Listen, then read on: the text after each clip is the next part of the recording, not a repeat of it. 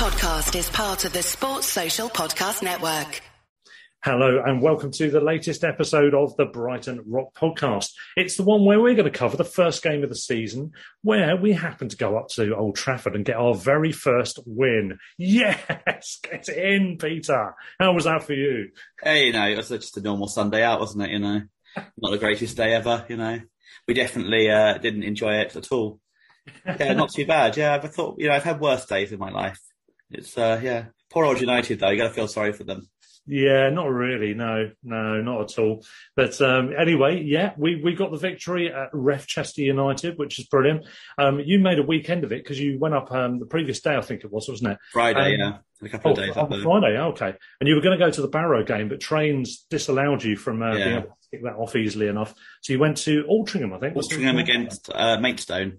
Yeah, and I went down uh, to take a ground off as well. I went down to the Dorking uh, versus Chesterfield, or can I still call them Cheetahfield, uh, game, which was taking place uh, the very first match. I think I'm right in saying that Dorking had played at that level, National League Prem. Yeah, I Uh, mean they they've gone up like about 10, 12 times in the last twenty three years, so they're definitely not. Uh, Yeah, I think it's 12 and 23. Yeah, yeah, Yeah. it's brilliant. I mean, they are a, a new incarnation of, a, of the Dorking representation. Really good day out, lovely town, found a good tap room, went with the other half. She enjoyed it as well. It was a big bumper crowd. I think there's over a thousand Chesterfield fans there, and I think it was about 3,000 ish uh, sellout pretty much for the game itself, which was brilliant. Good game. Dorking got a two-all draw coming from 2 0 down, although they were 1 0 down and then Chesterfield had a man sent off that happened to be their only goalkeeper in the squad. So that made things entertaining. But it was a good day out. Enjoyed it. Friendly fans, friendly club, friendly town.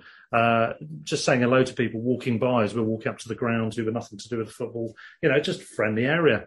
Thumbs up really to Dorking and good luck to them for the season. Um, Worthing, of course, replacing them, so to speak, in one sense, in the um, in the division below the National South. Their first match was a one-all draw with Dover. We'll be following them later in the season, I'm sure. But anyway, let's get back to the to the main business of the day. Our opening to the season, we've started as well as we did last season so far, anyway, with a really good win. Um, 2 1 away at Manchester United. Um, I did a little bit of a mini match day special in terms of audio coverage. So, the thoughts on the match from Peter and I coming up in just a moment. But first of all, let's hear the audio from that glorious sunny trip up to Manchester where the Albion got a first ever win at Old Trafford, a 2 1 win. We were there, and here is how it sounded. The season's back. Yes! And is it going to start with a boom? Well, I'm- very excited to say we've got some new songs on offer because for four hours I've been driving the car with your podcast manager Russell sat behind me composing all the new songs for the season. And I have to say, he's got several new ones and they've all got one thing in common. They're all absolute shite.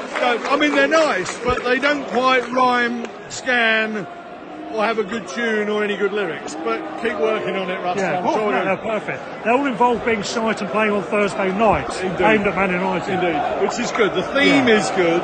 Yeah. Just needs a little bit more work. Also, just a quick note: someone over there got a bit upset when we sung "Your City Is Blue." Yes. I don't know why. We wouldn't have been here so late on, just before kick-off. We hadn't been for all the tourists on the motorway.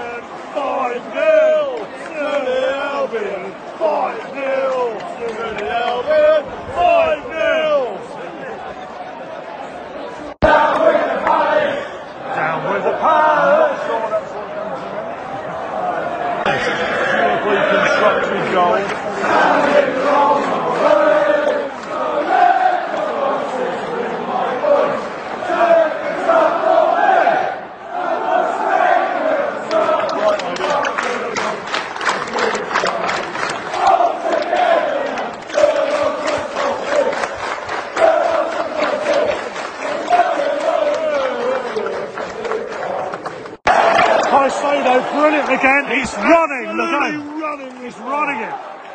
And he started a move that we've got going on at the moment. Edge of the box. Oh!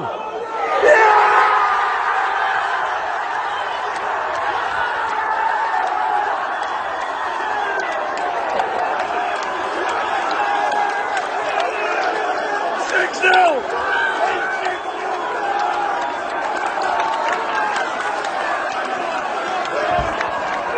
Six nil for the Albion.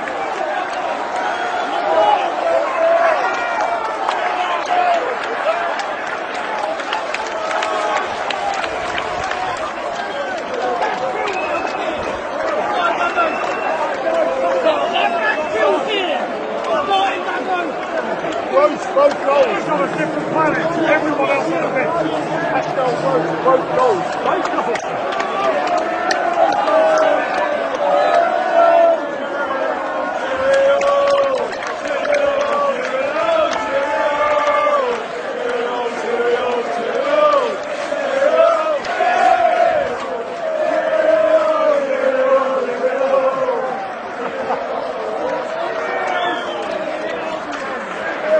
Sacked in the morning! You're getting sacked in the morning! Sacked in the morning! So as we understand it, Pascal Gross has got both goals. Yes. Charlie, that's not too bad, is it? 6 0 on aggregate. okay. Games. We'll take it.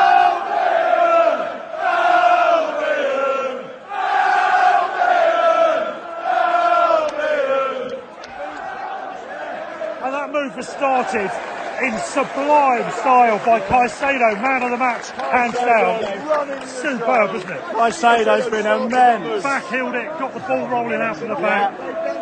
Move, snappy, quick, straight to the other end. Buried by Pascal Cross Gross. across goal. Both Gross goals. buried it. Both goals, apparently. and we've looked at the better side, haven't we? We've looked at the better side. by a mile since about the 15th minute. We've been the best side. And it's not over yet. We're on the attack again. And we've won the ball.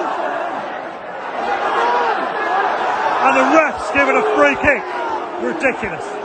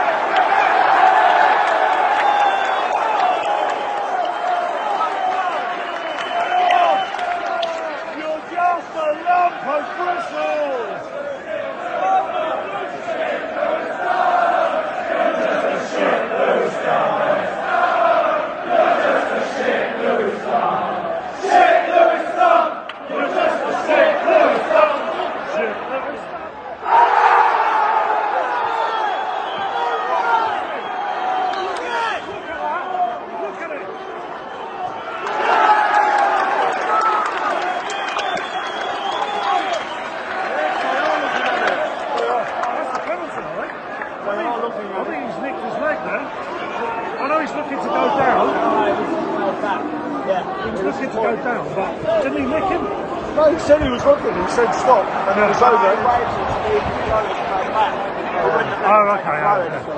All right. Right, Wedge, it's 2 1 now. We are just past the 83rd minute. Uh, oh, we, we're hanging on here. We've sat a bit deeper. We're coming back on the front foot. But bringing Mwepu, he's pressing the ball slightly higher up the Yeah. field, which has relieved the pressure a little bit. was tiring, comes wasn't Lamptey it? on the overlap on the right. Yep. Could this be Cuts inside. Squares it by the computer. Oh, it's blocked. It's blocked. Yeah, L- Good foul. Lallana was Lallana was tiring, wasn't he? He was bollocks. He had to come off, so a came job, on. but he was bollocks. Two good changes. Lamptey came on uh, for uh, March. Oh, no, no, Oh, for, for Trossard. Oh yeah, that's right. Yeah. And we moved. Um, Mwepu came on across. for Lallana. So straight away he moved Solly March to left back. yeah. There's just a bit of nerves about this. We've, we've been the better team all game.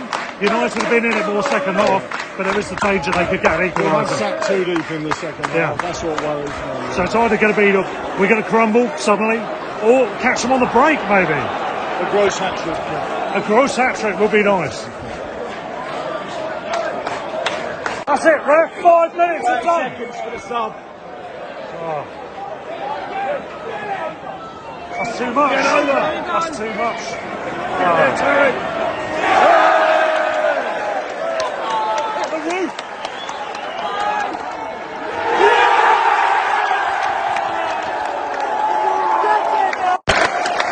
Beautiful. 2-1.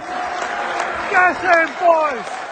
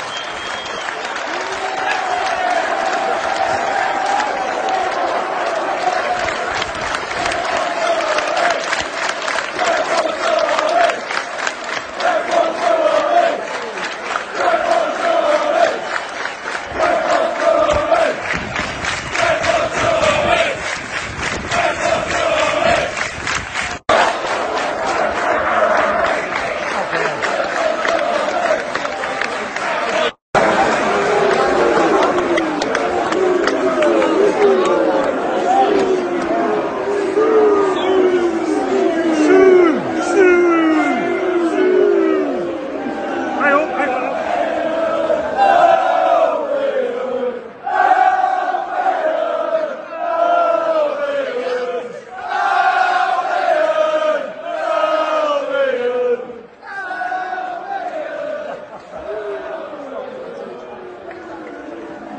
Fantastic. Do a quick chat. Oh, that's superb. So we won it 2-1. Beautiful. Beautiful. Love it. Quick word, Ahmed. First time at United. First time for us to win at United. All good, eh? All good, yeah. I predicted 2-1. so do I. I said 2-1. They come all this way, and where the hell is Alistair? He only lives down the bloody corner. Exactly. Where is Alistair? Oh, brilliant. Just like Brighton,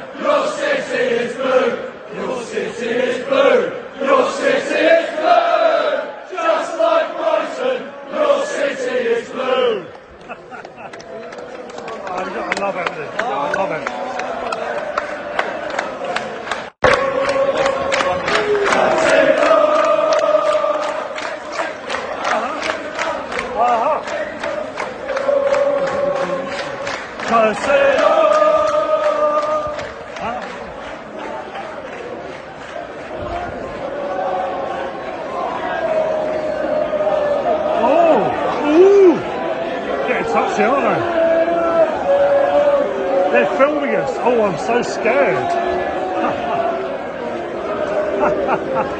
what a couple of dickheads. And he's getting kicked out for it. Hey, see you later, dickhead.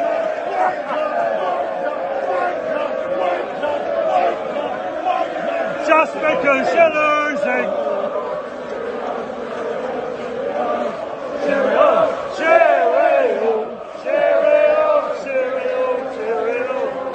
Going on, going on. In the morning.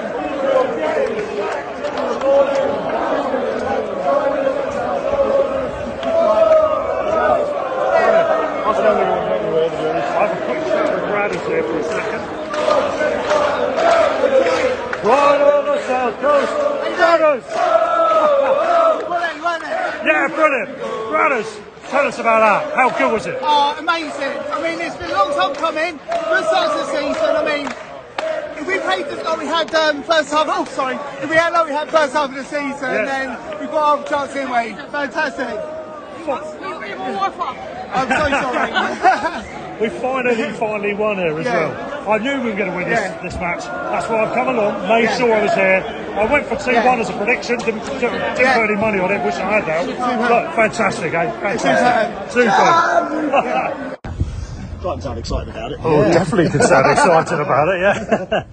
uh, Post match, walking back to the car, I'm with Charlie. Charlie, that was rather nice, wasn't it? Glorious day out, glorious weather, glorious football, glorious result. I mean, there's no rain in Manchester, and the weather's really hot as well. What's going on? It's tropical, apparently, according And- to our northern friend. Rarities abound because we've just won our first game at Old Trafford as well. What do you think about that? Incredible. And in the end, we made it more hard work than it probably should have been, but never really looked in doubt. A couple of half chances they had, a couple of bits of pressure towards the end, but held on pretty well. We, were- we were just, uh, I think, first half in particular, we were outstanding.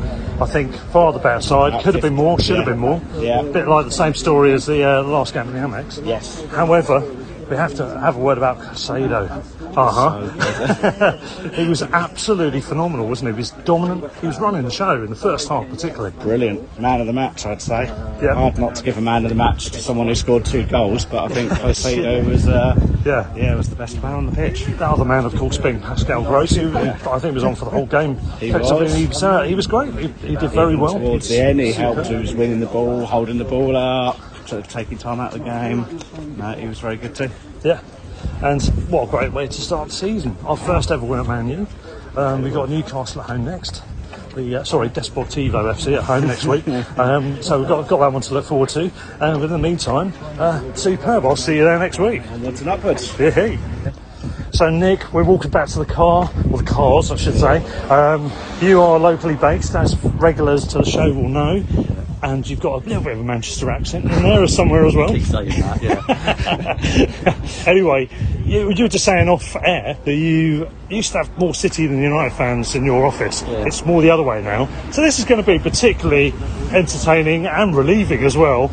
Yeah. To come tomorrow, Monday, when you go into work, yeah. assuming you're in Well, I don't, I don't go do work. We do Zooms meetings and Teams Oh, meetings. So I'll be wearing my full kit to work. You might- have a few rogue meetings just to rub it in. You might get kicked off Jackie Weaver style. off the basis of what's You have happened. no authority. you have no authority, Jackie Weaver. but no, that was absolutely superb, wasn't it? Oh yeah, yeah. Best Last time scenario. I walked down this, Cheers, you too. Last time I walked down this road, I was uh, with Alistair, and uh, we'd just been beat two 0 It was that Yeah. just the start of that really bad run we had in the middle of our season, and this is fantastic. You know, sun shining. Yeah. Just one away. Two. A bit nervy towards the end, to Yeah. be fair. Made harder work of it than we might have done, but Yeah, yeah, it was well. I tell you what, first of all, it's like the first win ever at United, I think. yeah, it is, yeah. So And I think you were saying it's your eighth, eighth or ninth visit. eighth, isn't it? eighth night visit. and This is my fifth as well. Yeah, well, so- one of them was England, but apart from that, Oh, yeah, no joy. yeah, yeah, it was brilliant, absolutely super. It makes a beautiful change. That 2 0 game you were talking about, that's the one where Dunk got sent off and they got Unjustly. they caught us on the break for a second, wasn't it? Yeah, and Yeah. when they brought um, Ronaldo on, I thought, oh no, that's going to be it. It's going to be the turning point because he, he scored against us at the end. Do you know what though? I, I kind of felt strangely alright about that. I, obviously he's dangerous, of course he is, and there was a couple of threat, threatening moments, but I didn't feel excessively worried about him in particular. Oh, just Just the general notion that they could nab a goal, but not Yeah, not thinking he'd come on and change the game, and he he didn't really, did he? No, he didn't change, but it's just the whole crowd lifted and the atmosphere lifted. Yeah. And it was like an extra step from there in their game. But like you say, they actually only did they score from a corner? It was, wasn't it? I Yeah, remember right. yeah. It didn't Yeah. look really to me from my angle look like they were ever going to score an open play. So think our defence marshalled them well. Yeah, yeah. Um, and I like the way we played today. Well, particularly the first 45. That's absolutely superb, wasn't it? I couldn't believe what we were Yeah. watching when we saw them play like that. talking to Charlie just now there um, about Caicedo, he was absolutely outstanding, Oh yeah, dominant in the game, yeah, wasn't he? Yeah, yeah. You, you just didn't miss Bissouma in that game, did you? No. I mean, he just. It, not sure if it was him and Mac Allister who sort of dominated. Well, got two of them together, wasn't it? Yeah. They, they just dominated that midfield. Uh, I, yeah, like I say, I couldn't take, couldn't name a man of the match because I thought they were all brilliant. March, I thought he was brilliant as well. Yeah. I mean, when he Yeah, got he off, had very good game. Yeah. when he took him off, he got the standing ovation, didn't he? So Yeah, that's it. absolutely brilliant. Yeah. Yeah, and I think somebody said coming out the away stand at the end there, you know, it's almost that was probably better from Caicedo than anything Bissouma's turned out, or as good as I anything. know, I know, and he was, and when he was, he always had two around him, and he made space. Yeah. He got a, a ball away. Yeah. Less so in that middle patch, you know, at 20 minutes in the in the second half. But Mind you, the, the only worry is this is still like st- still a while of the transfer window to go. He's playing too well Yeah, too soon. yeah. I, I was thinking that. Do you just say play Yeah. shit for a bit? But, um, yeah. We'll just not play him until I the know, I know. It does. I just, I just feel. I felt like you know after the Espanyol game Yeah. when we won five 0 we won it so easy at Cantor. Yeah. I know it's only a friendly and all that, but I just thought you know if we can carry this form from last Yeah. season into this season, Yeah. like we have done by the looks of it, I think we could have a really good season this Yeah. season. Yeah, Yeah. and need to go on. Yeah. And our, our away form was great anyway last Yeah. season. Yeah. So we've just carried on when we left off in that regard. I think we're fourth or fifth, fifth Yeah. best in the division for that. Yeah. The home form was the problem Yeah. last year. But, but even that turned around towards the end, didn't it? Yeah, You, you yeah, saw the games uh, where, was it West Ham and United, United? yeah. So, you know. And the goal scoring isn't that issue anymore. That became a big thing, didn't it? Yeah. So again, that's that's all right. A couple of goals already Yeah. from Yeah. open play From open this play. season already. And um, bodes well. if only that header had gone in from Welbeck, but, you know, I'd love him to have scored at United. Yeah, that would have been good because he keeps looking like he's going to, Yeah. and then yeah. Yeah. But um, yeah, that was early in the second half, wasn't it? He had a free header, Yeah, couldn't quite direct it. Yeah, just over the bar. Yeah. If that had gone, because I love Welbeck, he's my favourite player, you know, of that team, and so Yeah. he, if he'd scored, it'd be fantastic. But anyway, there you go, you can't complain Brilliant. 2 1. Cheers, Nick. Till the next time. And so finally, I'm with George, who last time I came to an away game with you, uh, we came from your dad's house. He drove us to Wolves, and we won 3 0. And now we've come up to Man United and got our first win here. I think we should do this more often, we we? definitely should. if we continue like this, there's no way I'm going back to Australia. That's uh, five games since I've been back, four wins and a draw. And the Leeds game was the draw, and we should have won that as well. yeah, you're not going back to Australia. That's not happening. Not till Your the World plan. Cup. Yeah. Uh, it was great, great day out, wasn't it? And a superb result for us. Absolutely brilliant. Um, we we struggled in the first five ten minutes or so to get a grip with their tactics, but worked it out eventually. Nullified all their threat and started to turn the screw. And by half at the half hour mark, we were pushing for the goal, which we eventually got. Yeah. Another one ten minutes later. Bloody hell, we're in dreamland. 2 0 up before half time. And you can feel the groans and moans of discontent around the home home yeah, support. Exactly. Yeah. And I think it's, it's a funny setup, wasn't it, as well? Because we had we had the centre backs. Obviously, we had um, Webster playing on the left side, Dunk in the middle, Veltman to the right, and then we had Grosh over. It's pretty much as I called it before the team was Yeah. announced. Besides, uh, I had uh, Mwepu in instead of Lallana, but Lallana started, which I think was a good choice actually. But they played a weird setup, didn't they? Webster was sort of drifting out quite wide Yeah, to support yeah. the left side wing, Yeah. which where Trossard was, and um, leaving gaps. But then you had Mwep, uh, Casado and um, Caicedo and Lalana. Lallana. Sort of like- had the most incredible game. He was bossing the midfield in there. You Yeah. often saw him winning the big one-to-ones, the big challenges, Yeah. and um, he often had McTominay often two or three yards behind him, chasing him. Uh, He wasn't even close enough to get away with loads of um, yellow cardable Exactly. free kick. Not like the home game back in May. Yeah. so yeah, he, was, he had uh, he had McTominay and Fred on toast. Yeah. In that uh, that first half, and as a result, Fred came off, and uh, was it Ronaldo came on for Fred? Uh, Yeah, Early yeah. in the second half. Yeah, when the crowd had, uh, sorry, when the um, when United got their goal back, the crowd got up. Obviously, for once they're making a bit of noise, which they hadn't done since kick-off, pretty much. Or at least we couldn't hear them anyway. Nah. And um, they were getting their heads up, weren't they? They had was a their worry. five minutes, didn't they? And- Yeah, we thought we'd just got to weather it, but Yeah. I think the threat came and went a bit actually. But we did start to sit deep, didn't we? we was getting increasingly deeper and deeper into our own box, and you Yeah. felt the inevitable might just come, and so we found a way just to just Yeah. to keep them out. And yeah, it did feel like um, it was very very nerve wracking that that second half. Most of it we didn't really have an awful lot to to, to talk about, and uh, sort of looking through your fingertips at times. but we hung on. Definitely. We got over the line. Yeah. And uh, yeah, that atmosphere after the final whistle, Oh. dreamland, absolutely brilliant. They don't seem to like the Your City is Blue song too much. so, That's funny. um, yeah. I kind of like it. yeah, horses for courses, isn't it? uh, just it must be such a miserable time to be a to be a Man United fan right now. Yeah, a change of manager. Okay, very, very early days. Yeah. But, um, but change of manager and no, no joy yet in the didn't change. Really seem like an awful lot of difference, to be honest. No. Uh, I mean, I think Ten Hag will probably have a strategy and a game plan that he Hmm. wants to employ for his team, but it did feel like it, no, they weren't hundred percent in it together, and I think we exploited that to the fullest because Hmm. Yeah. we found a formula that works for us. Yeah. And we we know how to exploit other teams' weaknesses. Yeah. And Yeah. we did exactly that today. Yeah, and it's it was fantastic to see. Really enjoyed it. Great day out, and as you said, your record is pretty bloody good. uh, when you've been coming to games, please tell me you're coming to all of the upcoming matches.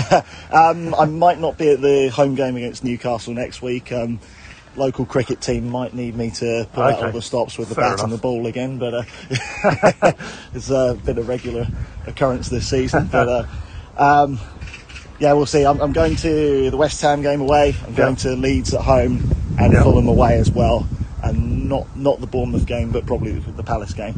So there's quite a few lined up. I'm trying to get as many in before I do eventually depart, sometime in November, I reckon. Brilliant. Yeah. Well, I think Bournemouth's one of the, the only one of those that I'm not going to, but Yeah. you want to go to that either. So, No. yeah, that's, Didn't that works out well. Yeah, exactly. Yeah. So there we go. So, George, it's a job well done again today, isn't it's it? bloody brilliant, mate. I'm going to enjoy the uh, the service station stop on the way home and be able to have a chat with some of the United fans who are inevitably making their way back down south as well. Exactly, yeah. Can we just say there was a lot of congestion on the way up here? I'm just saying, yeah. Albion have only got a limited number that we can be given. You know, we could, we got whatever it was, 3,000. Um, the rest, there was more than 3,000 people's worth of football traffic coming up, quite a lot more. Yeah. And uh, yes, we did confirm, uh, as indeed, there was any surprise at all that indeed quite a few of them were Man U fans. And they were being pretty mouthy at the services. Yeah, absolutely, giving it the big one. Yeah, they were doing 20 times, 20 times song. Yeah. Think, well, that's nothing to do with us. Yeah. Then they said they were going to win 5 0, and there was um, just a load of gloating, and we thought, well, you know, the only number that we care about is 4. And, uh, or it was anyway. There's a 2 we quite like now as well. Well, six one isn't a bad aggregate score. No, for not the, too bad. for the last couple of games. So we are delighted to have um, shut them up. Yeah. I would just wish we could see them again on the services on the way back. Maybe we will. I think we will.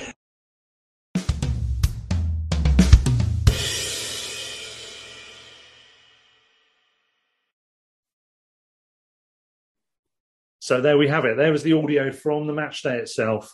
Uh, sums up a fair few bits about what happened there. It was good to see Nick, by the way, up there in Manchester in his local area. Um, Peter, let's get your views now. I mean, obviously a 2 1 win. Just to quickly go through the team uh, for the Albion, at least, anyway. Um, we started with Sanchez in goal, and we had a curious looking lineup ahead of that, didn't we? With what essentially seemed to be Veltman, Dunk, and Webster as a back three. Webster on the left side of that, obviously.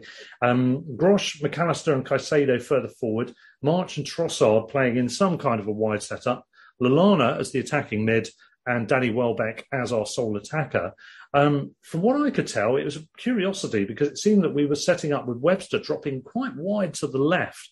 There was quite big gaps of 20, 25 yards between centre backs on a number of occasions, which is what they tell you not to do normally in training. Um, but we had Caicedo and Grosh on occasions, either one or both of them, dropping in to fill the void as and when needed. So it was quite an adventurous formation. Um, and it, um, after a, a, bit of a brief start in Man United's favour, we took control as that half went on. And what a half it was! What a game it was! Your views, Peter? Well, yeah, it was. I think, yeah, I think I, I, agree with that. I think we were very open the first 20 minutes or so. Um, and it worried me quite a lot. There were like big gaps down the flanks. I think Webster did come across and cover quite well. And Veltman did, to be fair, at the right as well, because March and Trossard were playing a long way upfield for wing backs. They were playing like wingers. You've only got to look at the first 10 seconds or whatever it was when Trossard blocked a clearance from one of their, from their fullback and had a shot. That's not a sort of action that you normally take as a wing back in the Yeah, first, in the first minute at Old. Trafford. Hmm. Um, Time left the- in what, 10 seconds?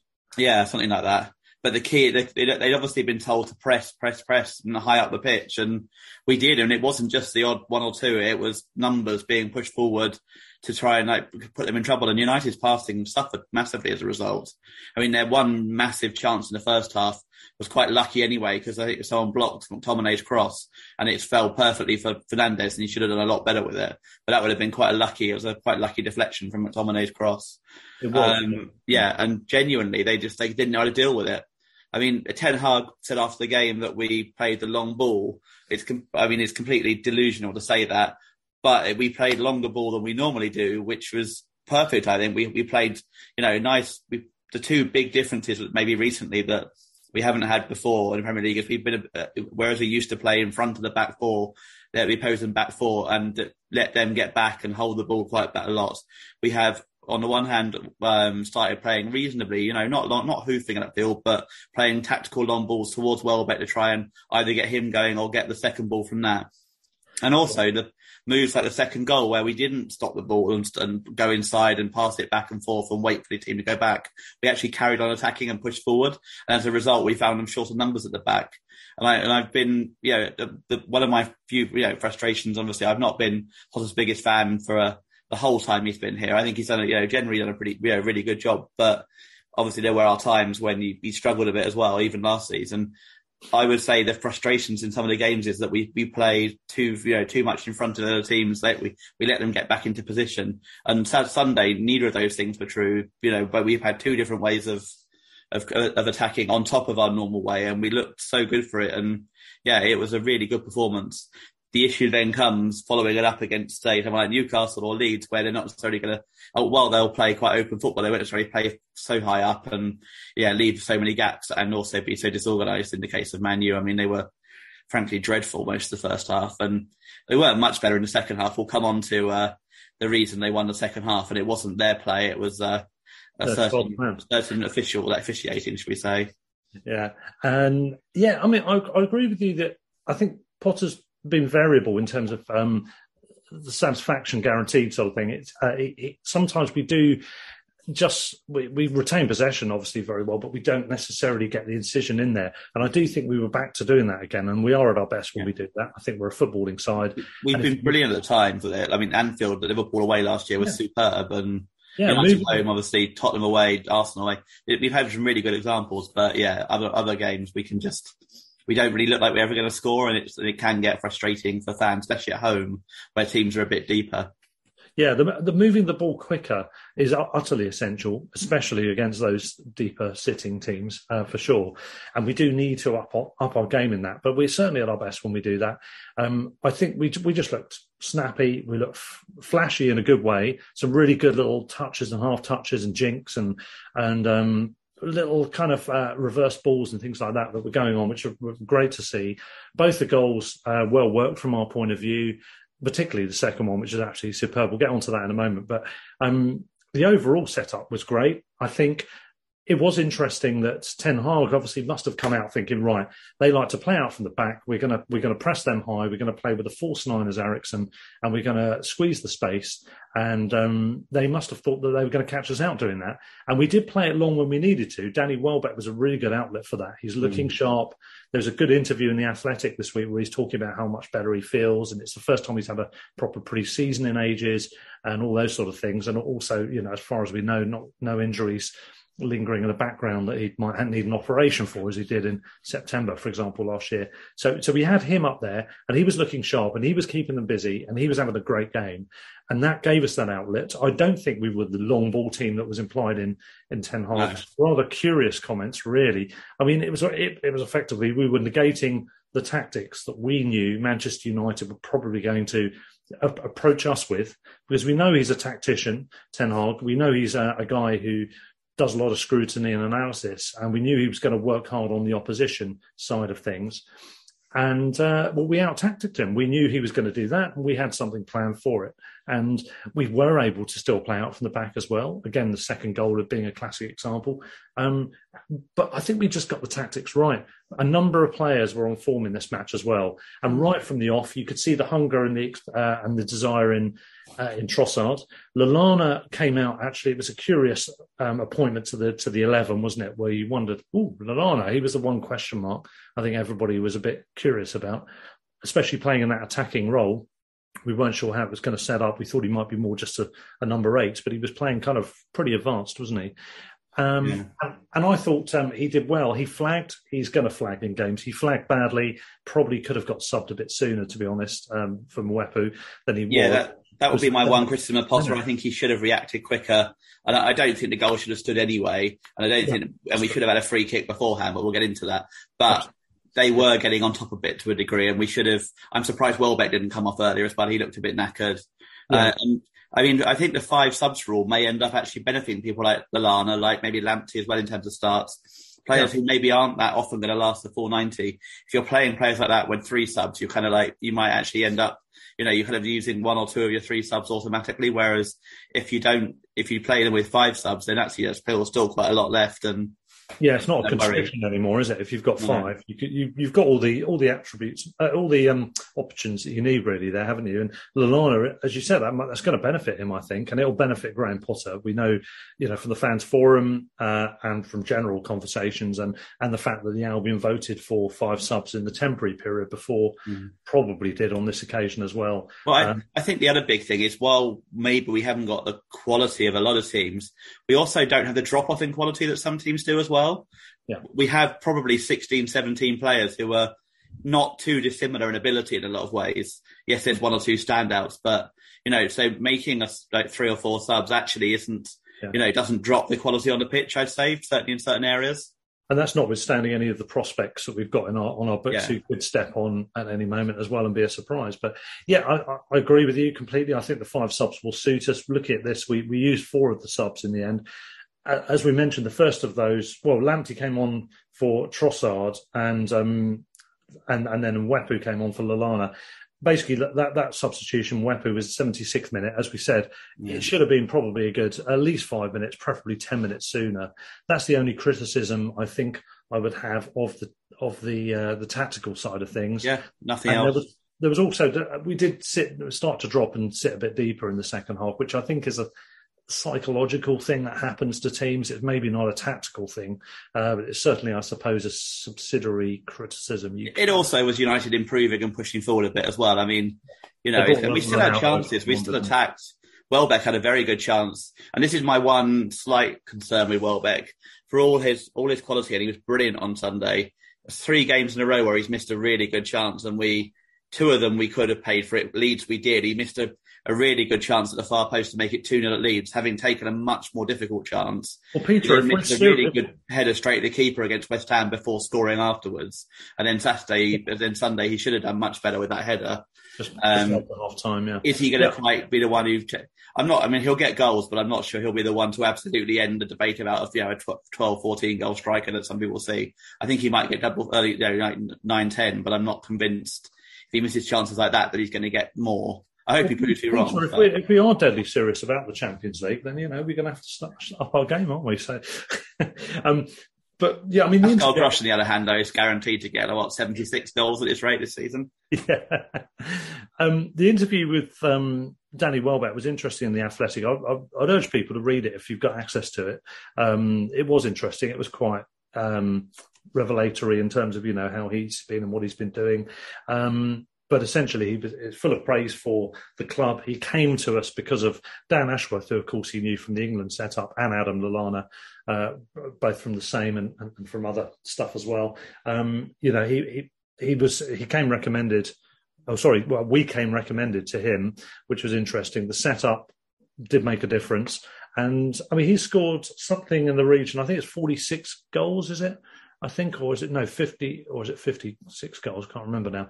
Um, but he's he scored twelve of those with us, uh, plus three assists, and he's um, if we can keep him fit, he can be a real a real difference yeah, to us. Absolutely, our eleven game uh, run without a win last year, I think, was with started when he got injured at Palace and finished when he well technically we were already two up against Brentford, but I think he was on the bench that day. So, I mean, you've got to look at how much we miss him. And obviously at that point, we only had Maupay as an alternative. So it put an awful lot of pressure on him to do it. And obviously we know he's a bit up and down. So yeah. it's no surprise that, and he is, I don't think any doubt our number one striker when fit. He's the quality he has, the pace he has to get in behind Maguire and, and Martinez couldn't deal with him. Um, and is this a good time to mention he should have had a penalty? Does this seem a, a fair time? I mean, yeah.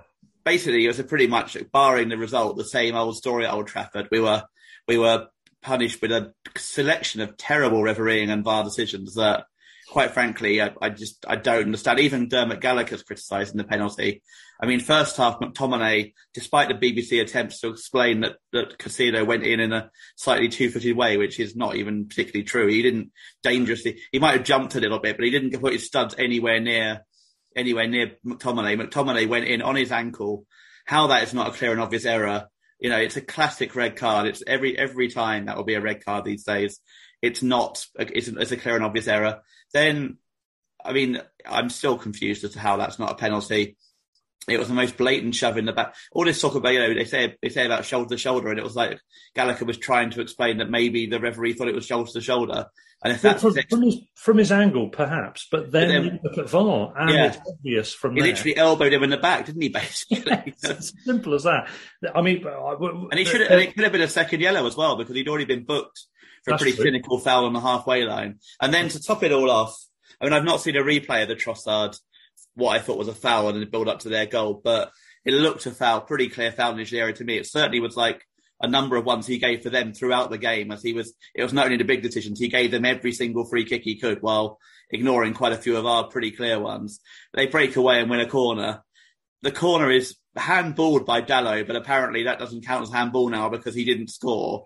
And then Maguire is offside, but isn't interfering with play because somehow, even though he's like right next to Sanchez and Mac Allister on the line. How mm. how is that not interfering with play? I mean, yeah. It's just you, you, couldn't make it up really. Although they do, of course, don't they? So yeah, I we've we, we've long since known, obviously, that Man United get decisions in their favour against the vast majority of teams, and always against us. We've had it in every game I can remember. There's been at least something. Last season, I, I, I maintain that was not a sending off offence. It wasn't no at all, and it led to just getting caught on the break for a two 0 in the end because um, you know it really was frustrating to be down to 10 men. There's the famous 3 2 defeat with the five crossbars, etc. We've gone on to 2 1 up there where Welbeck was taken out completely from behind when about to score from yeah, by Maguire. Exactly. And here we go again. And we have played against, a, well, you can't even call it a 12th man. There's so many decisions in their favour, more than any one player would have affected the game on the pitch. So you could call it a third, 12th and 13th man, as far as I'm concerned. 14th, 15th. On, on, all, on all of these decisions, Peter, um, I agree with you on everything you said about the Man United goal, which did put a lot of pressure on us because obviously it pulled the score yeah. back and they got their heads up and the crowd got got noisy for a change for about five minutes. Um, but it was a blatant penalty. There was enough force in the in the push, whether it's an elbow or not. There was enough force in that to warrant it being uh, a foul rather than just a coming together or a, an allowable contact, as they would call it. That was a, I, I'm pretty sure that was an elbow, and it was definitely forceful enough anyway, whatever it was, for that to be a foul. So that should have been a penalty. Also, uh, one thing you've not mentioned, oh, and the McTominay thing, I completely agree with you, by the way. Man United fans that I know who I've obviously been giving stick to are very slow to reply. But when they finally did, and I posted a picture of the McTominay thing and a video, they're saying, no, no, he's, he hasn't gone over the ball. He's gone, he's got the ball, and then that's fine. As we all know, that isn't enough of an excuse. If you go in mm. with force you touch the ball and you then make contact forcefully with a player or in a damaging manner, that can constitute a red card and should constitute a red card. See Dale Stephens, for example. Exactly. Yeah, exactly.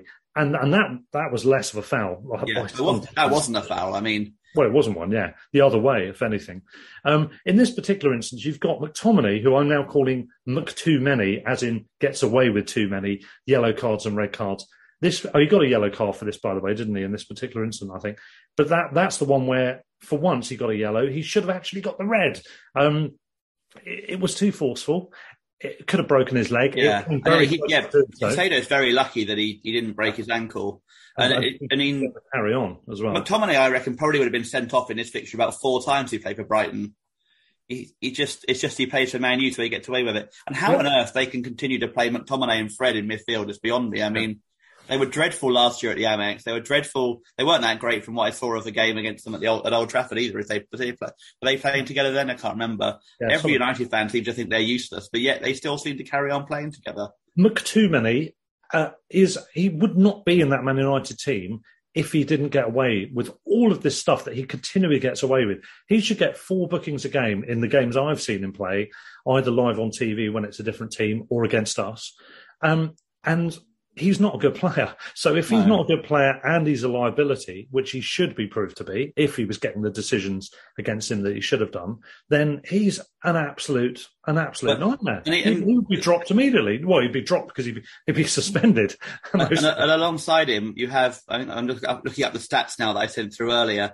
You have Oh, yeah. Fred, who uh, who I think I worked out cost five million pounds less than our entire team that started yesterday. I Yeah. think he was 50 million, and I think the team was about 55. I think I was working out, um, and he won no tackles, no ground duels, no no aerial duels. Didn't complete any any kind of take-ons, as they put it here, or kind of like dribbles pass. Yeah. It didn't complete any key passes. Won no fouls. Was triple passed twice and lost possession nine times. He's cool. I mean, he's got cool I hair. though, think you or I could, could have contributed that in the end, couldn't we? He's got cool hair though, Peter. That's what matters, you know. It's looking good if you're a Premier League player. uh, just on the referee though, I mean they, they are awful that midfield, and it's there isn't enough of a change at this very early stage in Man United to suggest that anything's going to be No. significantly better. Um, there was an announcement that came over the, the, the stadium tannoy. It sounded like an airport thing, you know, where you get that doo doo sort of thing. And I was half expecting them to say, um, announcement, uh, Manchester United's titled opportunities are departing from platform four. Please board the train. You know, it, that, they, they're so far away from the top two. It's absolutely Yeah, delicious. I, I don't see. Rabiot and Ard- Arnautovic coming in and changing that. And I, I'm disappointed with Ten Hag with what he said because he is I've, a manager I've rated. I think he's done a really good job with Ajax. He got them to a Champions League, what was it, semi-finals, some good campaigns in general. He's tactical. He's astute. He's got the best out of players who aren't necessarily that good Yeah. as well. So you would have thought he would have fitted in well with Man United. Um, but uh, okay, it's very early days. It's the first match, competitive match, and we'll have to see how it pans out over time. I was pleased we played the first game of the season because I thought I would catch them short. And as I said in the preview pod, 2 1, I think Margaret said the same. Jack said the same, but then bottled it and went for a 1 all. Um, and I think Richie did as well, that came on. Um, but essentially, it felt like, yeah, we're going to win this. It's going to be a 2 1. We're up for it. We think we can do it. And I didn't fear them. I didn't fear them even when Ronaldo came on. Yes, you is the worry he can do stuff, but he's past his best. And we're in he look interested, to be honest. Can I just say though, on the on the refereeing, everything you've said is spot on. McTominay should have got sent off. We should have had a penalty. Their goal should have been disallowed. But on top of all that, there was a period, uh, as, as if we don't think Tierney's bad enough, and also the linesman on, on our side in the second half. But in the first half, in the, I think it was around the 24th minute, um, there were three decisions the referee made. I didn't realise how close to each other they were. They were all in the space of about 90 seconds. First of all, um, we found one of our players pushed their guy on the edge of the box when we were attacking, and a free kick was awarded, which was taken from the wrong position very quickly. So that should have been pulled back. It would have been pulled back if it was us trying to take it that quickly. Well, he did as well with a few, a couple of throws we did, even though it was Yeah, of going backwards already. Yeah, exactly. So there we go, case in point. But they, they were allowed to take the free kick quickly from the wrong position. The ball went upfield. Eriksen had that shot on the in the inside left position, which Mm. went tamely to the goalie, you might remember. What I forgot was pretty much straight from that, we kicked the ball upfield. Welbeck was given offside. That wasn't offside. It wasn't. It was level. I've looked back at it on TV. He was level. It's the one where he pulls the ball down with his left Yeah. foot, cuts inside, and he has the edge on the defender. And he's breaking in at the angle with a potential one-on-one with the goalie, and it's pulled back for an offside. To my mind's eye, and what, from what I could see, that was that was level. It was certainly as level as the goal that was given, where second goal I think it was, wasn't it, where he, he got Yeah. the assist. First Um, goal when he was. Oh, first goal, sorry, yeah, yeah. So that happened immediately after they got their free kick from the wrong position. And then off the back of that, the ball went straight upfield and McTominay um, tries to break um, Caicedo's leg. That was in 90 seconds. He got three decisions wrong. One of them a major one, of course. Well, you could argue two of them major. Although So- to be fair, one was a linesman getting it wrong rather than him. In well, yeah, that- that's that's true. Yeah, to be fair, yeah. between them. So we had that a couple of times in very quick succession from a very similar position. They were allowed to take a free kick with a rolling ball. It's a small detail. It doesn't make any difference to the game. But why is that being? But yeah, the thing is, I don't mind that if if they do it all the way around, but they don't, oh. do they? That's the thing. It's like with us, he's like, you've got to go back to that right. I think there was one in the first half when it might be in Veltman threw it back to Dunk, and it was already thrown back to him. It hmm. went backwards, but yet they made him go back and take it again further back. It's like, but he's just literally thrown it backwards. what is the point of that? Exactly. And where where they slow things down, if it if it doesn't slow Man United down, they've just got those extra couple of seconds sooner to get the ball upfield. If you're chasing a game and the other team is maybe getting leggy, for example, that can make a di- those sort of little small details can start to make a difference. I'm not saying they did in this game, but but to me, I thought Tierney had He just gave pretty game. much everything to United, didn't he? I mean, that was it Yeah. was literally yeah. every decision he could, every every time he could do it. It was it was awful. Uh, he was awful. The linesman on this side was awful. Um, The only decision we got in our favour all game, which would have been overturned if it had been a goal anyway, was that offside against Ronaldo when he squared it for Rashford and, and Sanchez made a brilliant save. Did yeah. But actually, that was already gone away anyway, so we'd declared it. So it wasn't like it benefited us that much anyway in the end, because it would have been a goal anyway if once he, uh, you know, because it had been looked at on VAR. So Yeah, and the, the lino on the attacking Brighton right side, as, as they were attacking down near the well the front corner, if you're watching on TV where the away fans were, um, the lino on that side, um, you know, he he gave a goal kick when the ball hadn't gone out of play. Um, he gave one of the decisions the wrong way, which to do with the throw in. Oh, and that's- also and right at the end, he gave a foul against that Undav when he was being hauled to the ground, pretty much. I mean, kind of like Exactly. Undav's only involvement. He basically kind of their defender was pulling him to the ground, and he gave a free kick to them, Uh, That was poor, and like literally right in front of him as well. It was kind of Yeah, yeah, and there, there was just so many decisions that were all favourable to Man United. It was embarrassing. I, I'm actually embarrassed with how much it, they're allowed to get away with that. Ref Chester United, good riddance to them in the last two games. We've absolutely loved beating them. And what I would like to say, I mean, to be fair though, the worry is that you know if we end up missing out the title by two goals into the season, then we might come to regret that end of that game. well, yeah, exactly, yeah, and we won't be in a title chase with Man United, that's for sure. Um, can I also just say I've got I find Man United fans quite objectionable, and we're talking, of course, in generalisations here. But we went up by car. I went with some friends in a car, and we stopped at a couple of services, and one of them, there's loads of Man U fans were there, and um, they were being boisterous and starting a bit of banter, but their banter involved singing about their 20 titles, which isn't irrelevance in the in the, context of the fixture with us. So what? You know, you're a big club, you win lots of titles. We're not a big club by comparison. So what? Um, and then we were we were sort of going 20. No, we're counting one, two, three, four. Four seems a significant number. It rings a bell from somewhere. the four nil. Um, but they were actually quite. I wouldn't say spiteful and nasty is the wrong words, but you know, there was something. There was something a bit ugly about the way they're trying There's to. an arrogant edge to every United fan, I think, pretty much, or at least the vast majority of them. And although they were kind on of- the, they were on the services, but I hasten to add some of these were Manchester Manchester United fans as well. They- but even the Manchester ones, they've got this. Well, they've got, you know, kind of arrogance and self, but you know, entitlement that they, how dare anyone, you know, the kind of little old Brighton come and compete with them, and you know, they Oh, should beat be winning titles. It's only, they, you know, they they're entitled to win the league every year and that sort of thing. Especially the younger generation who grew up with like Ferguson's time and that sort of thing, and and it's. I mean, I grew up at school with United fans who were basically glory hunters doing in Manchester, and it's why, uh, it's one of the many reasons to this day I despise them.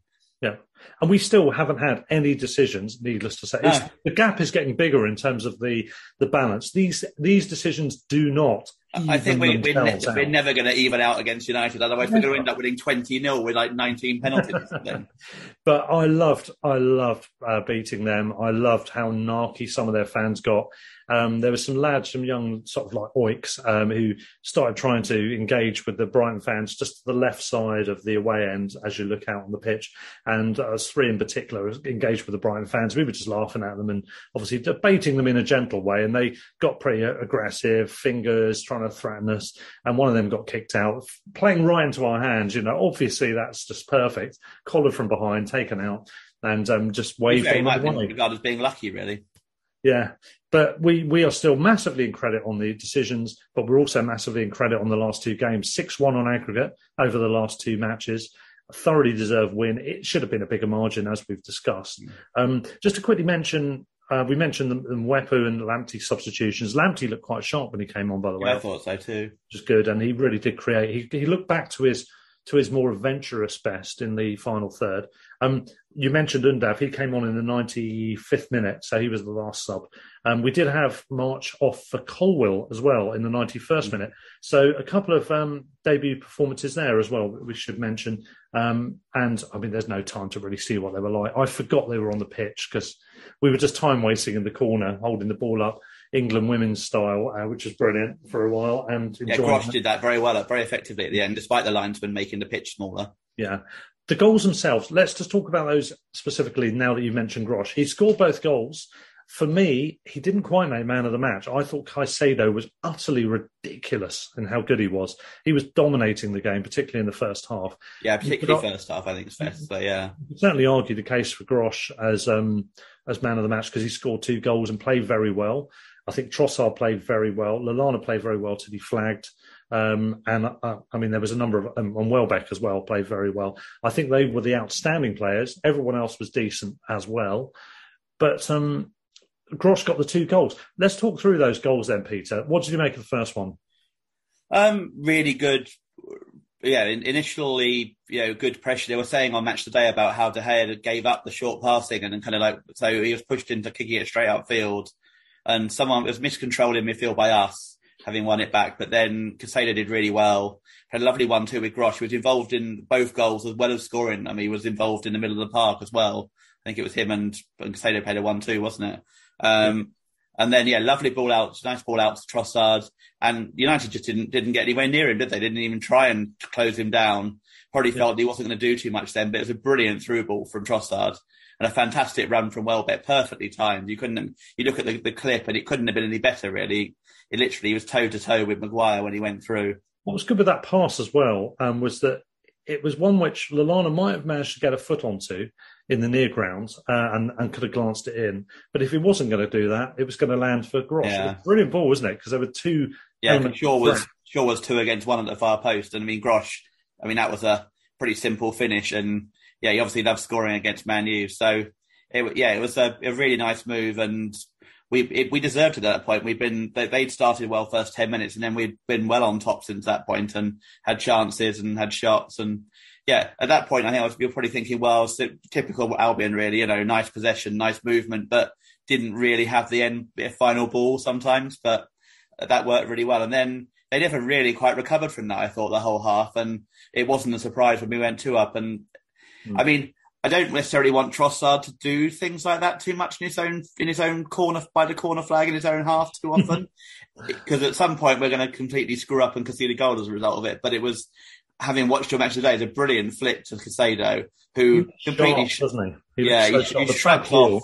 Um, was it Eriksen or was it or was it McTominay? Whoever it was, he shrugged him off. Yeah, Eriksen, I think. Yeah, outpaced him, plays it ahead.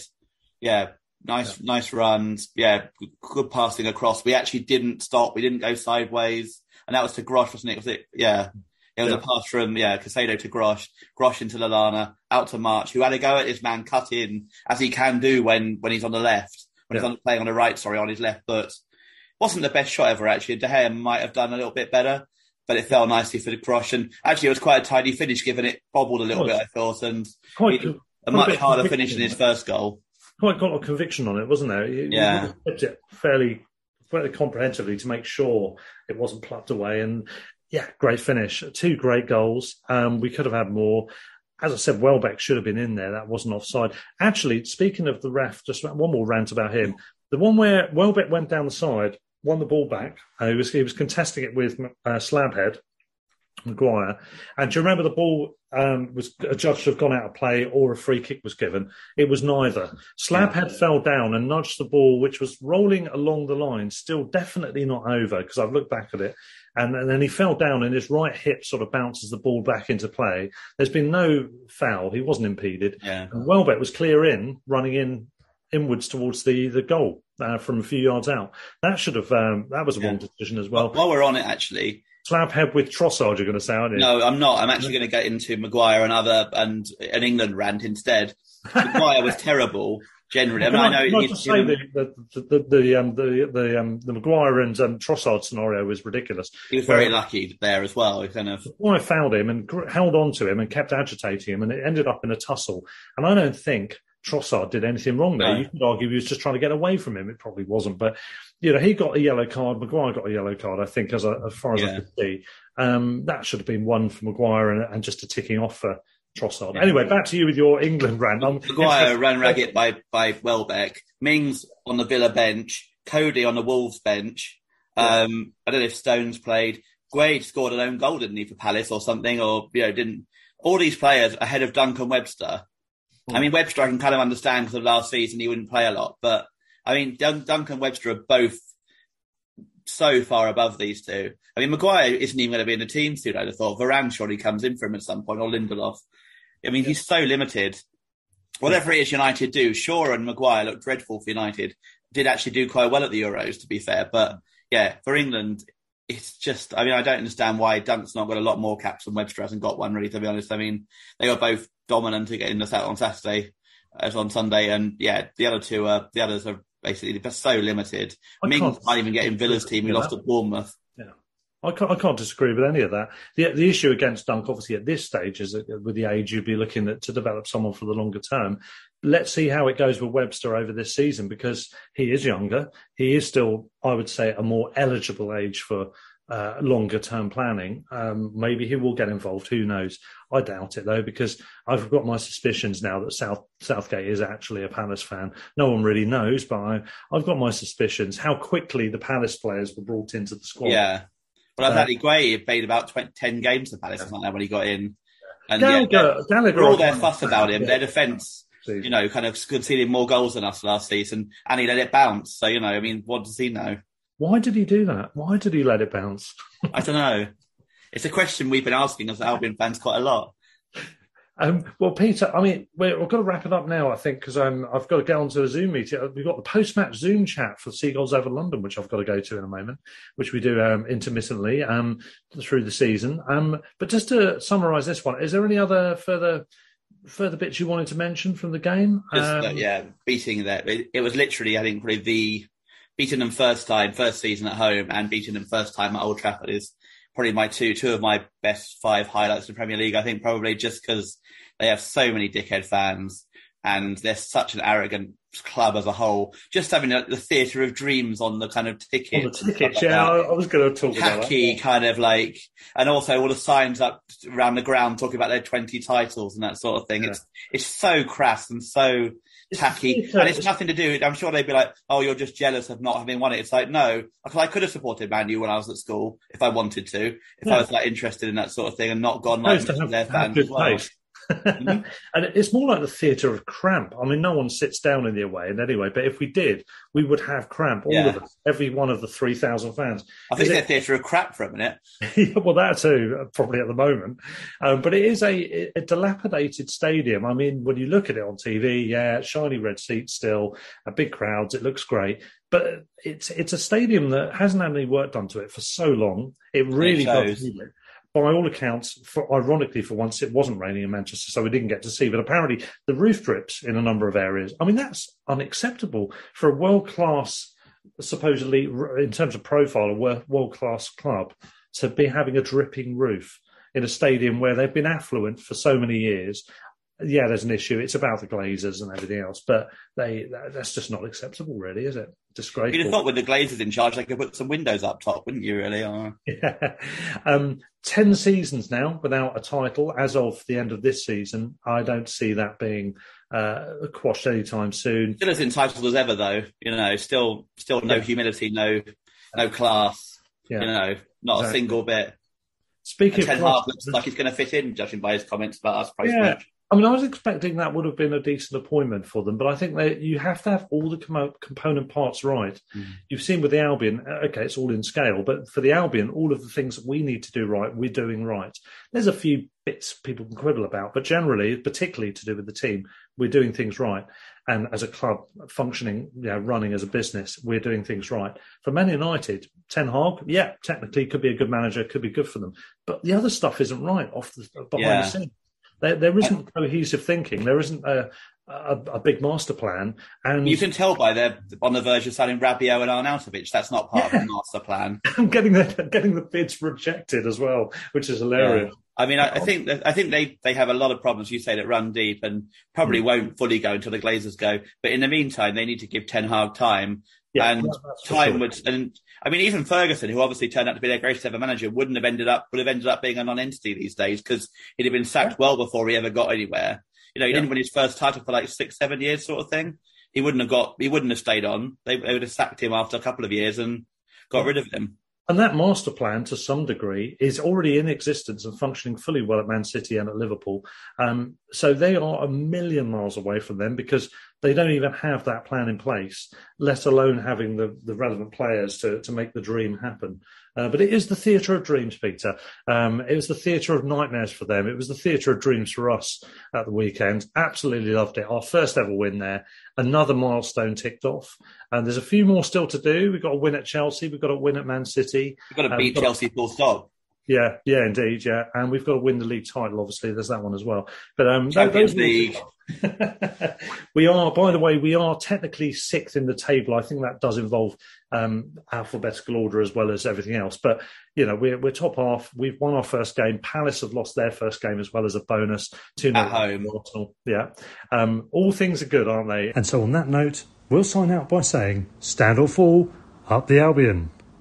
Sports Social Podcast Network.